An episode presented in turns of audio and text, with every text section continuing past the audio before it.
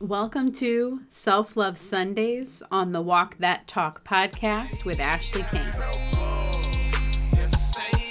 Self love.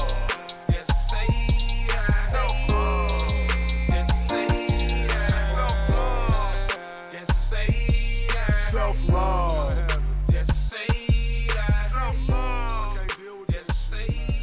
In today's episode, we'll cover the next lesson in self love. Show respect for yourself by setting boundaries and prioritizing your needs. This is probably my favorite lesson and probably the hardest to learn.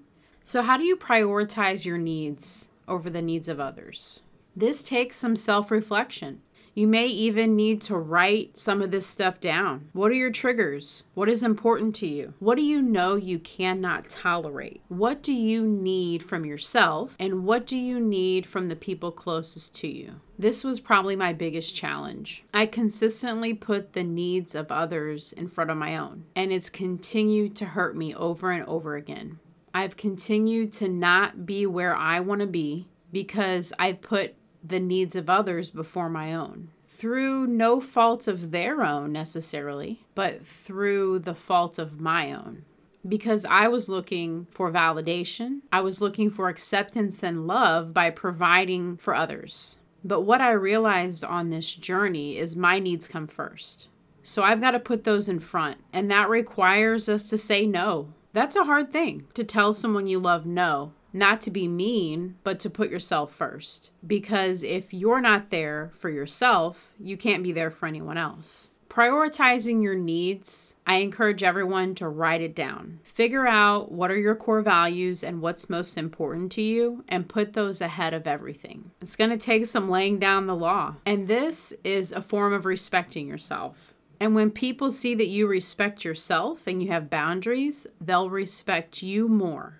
So, by prioritizing your own needs, in turn, you will show yourself respect and you'll set boundaries. And setting boundaries for yourself is important. A couple things you can do is set a time limit. Maybe you're working on a project and you need to be done by a certain time so you can get some rest. It may be saying no to going out with friends because you know the next day you need to do something important for yourself. This takes restraint, it takes courage, and it takes self love. This may be one of the hardest things that you'll do, but it will be the most fulfilling. And I'm telling you, you'll feel in total control of the choices you make and the life you want to live for yourself. You'll feel in control of the love that you're giving yourself by prioritizing what you need over everything else and setting healthy boundaries for yourself and for others. In the last episode, our journal was about celebrating a time in your life that you're proud of.